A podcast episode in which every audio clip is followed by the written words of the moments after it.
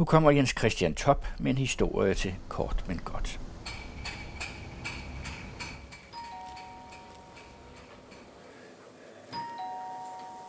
Dag, Svend. Dag. Jeg skulle høre på sådan et par valmesbog. Har I det? Jamen, det har vi da. Nå. Så er det for den tid i år igen. Nå, det, det er da... Det er da god gammel slag, hva'? Ja, det er det. Der er jo en del af de varer, vi har. Vi kan tage sådan noget som strikke undertøj, som vi har heroppe bagved, og vi har Holmesbuks, eller Valmesbuks, som man kalder det, og vi har øh, ting, som, som man kan sige, at der er ikke mange andre, der fører. Men øh, vi har stadigvæk øh, kunder, der kommer og, og vil have de ting, og vi har også den store glæde, at, at folk de ringer fra både Nørreborg Bøger og fra andre havnebyer. Så galt helt op fra Skagen har jeg fået ordre. Og det er fordi, de kan ikke finde de varer i den by, hvor de bor. Og så har de så hørt lidt om, at det kan være, at de kan får det inde ved Karl Johan.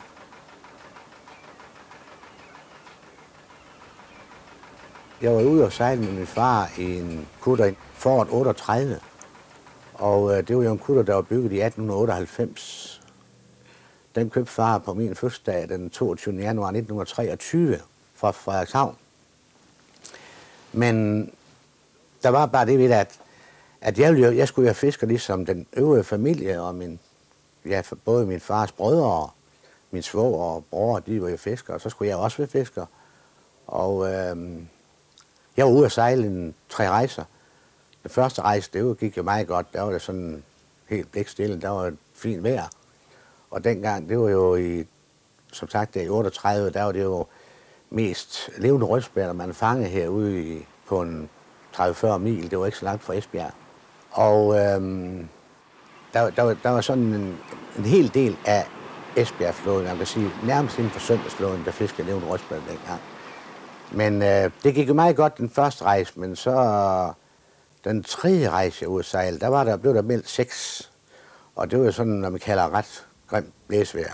Og øh, da det her blæsvejr, det, det faktisk øh, holdt ved i et par dage, så endte det med, at min mor, hun øh, ringede over Blåvand Radio ud til far, og så til ham, at øh, hvordan har Karl Johan det? Ja, han har det faktisk godt, men øh, jo, jeg synes, at hvis han, har, hvis han er rigtig sødtyp, så synes du kom hjem med ham.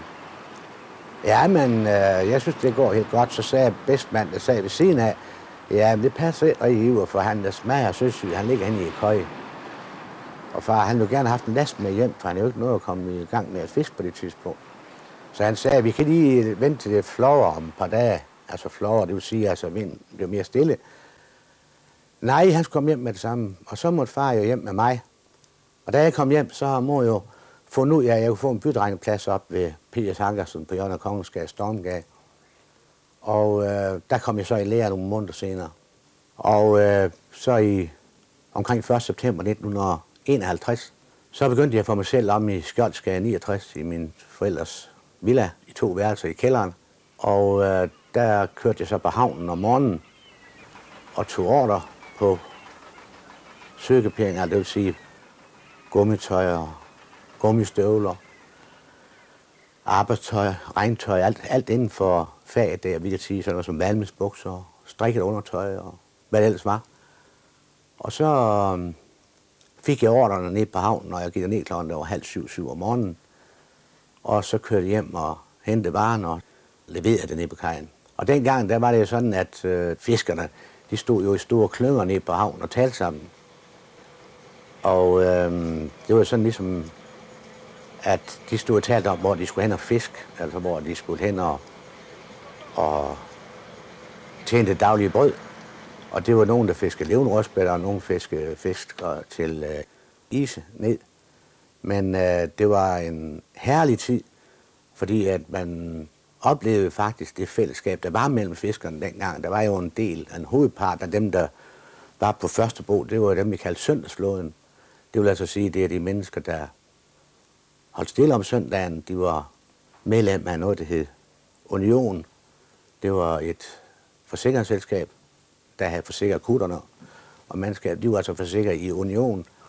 Og øh, det var altså ens betydning med, at når man var medlem af union, så må man ikke fiske om søndagen. Og det var en form for, øh, man kan sige, en tilknytning til religion, og der kan man sige, hovedparten af flåden, der havde noget med førstebro at gøre, det var mest anden besing. Det var folk, der var inden for indre mission.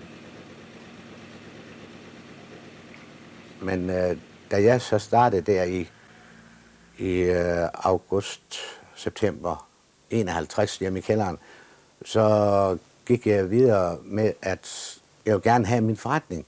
Og så fandt jeg ud af, at der for mange år siden havde været en øh, sydekapir netop på det her sted her. Og øh, der stod lokalerne tomme. Og så lejede jeg faktisk den her forretning her i marts 52.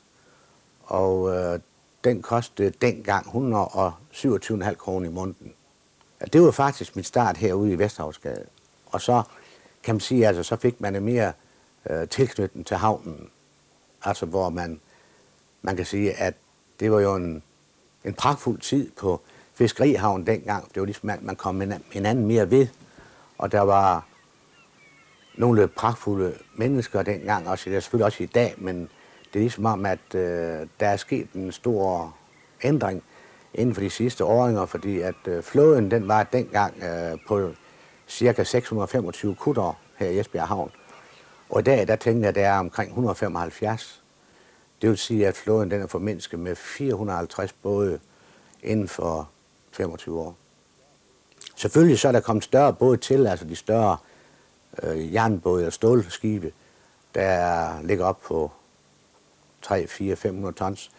Øh, det er jo, de har større tonnage, de har større øh, fangstmuligheder, de kan tage op til 6, 7, 8, 900 tons, og nogen tager mere måske.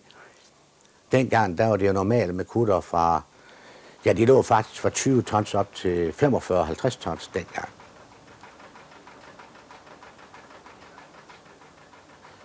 Der i efteråret 51, der købte jeg en Fiat varevogn, der hed 500. Og øh, det var sådan en lille lukket varevogn. Og den kørte så op på Klit med, det var der mellem Nymindegab og Nørre Lyngvi. Og der besøgte de forskellige steder, enten det var i Bjergård, Havervi, Årgab, Hvide Sande og, og solgte tøj til de forskellige deroppe, og jeg fik så ordre med hjem, når jeg nu besøgte de forskellige deroppe. Så fik jeg ordre med hjem, og så kunne jeg køre op. Og jeg var op hver uge, en dag hver uge. Og så min kone passede dengang forretningen, og så fik jeg også en lærling der kort tid efter. Ja, man kan sige, at vi havde jo en hel del af familien også boende på Klinten. Og det var egentlig en dejlig ting at komme op og, og se noget af det håndpraktik, hvor ens forældre var opvokset. Hvor min bedstefar for eksempel, han har været strandfod i mange år. Og nogle af familien var også med rensbåden dengang. Så kan man sige altså, at efterhånden som tiden gik, og så fik man nok at se til her, og efterhånden, der havde jeg jo, øh, man kan sige, leverancen til øh, de forskellige skibshandlere i Esbjerg. Og øh, på det tidspunkt, der var der jo Alfred Sørensen, det var Axel Andersens chef selvfølgelig hen på Jørgen af Niels og dengang hed det Havnegade, nu hedder det Villemudsgade. Lidt højere op i gaden, der lå øh, Jens Lysholdt på Jørgen af Torlensholdsgade. Lidt længere hen i Niels der lå Jens Peter Jensen. Hen på Jørgen af Vesterhavsgade og Torlensgade, der lå Anton Christensen og længere nede lå Nygaard Christensen. Og så havde vi Bæk Villeborg, som faktisk boede her i min ejendom. Og der han jo haft forretningen 20-25 år før jeg købte ejendommen. Og så havde vi Møller og Vendenbo lidt længere hen i gaden. Og så havde man Fjord Torbensen i Helgelandsgade, Kvorning og Christensen i Nyhavnsgade. Så på den måde så kan man sige, at vi havde jo ikke så få skidspointerede forretninger dengang.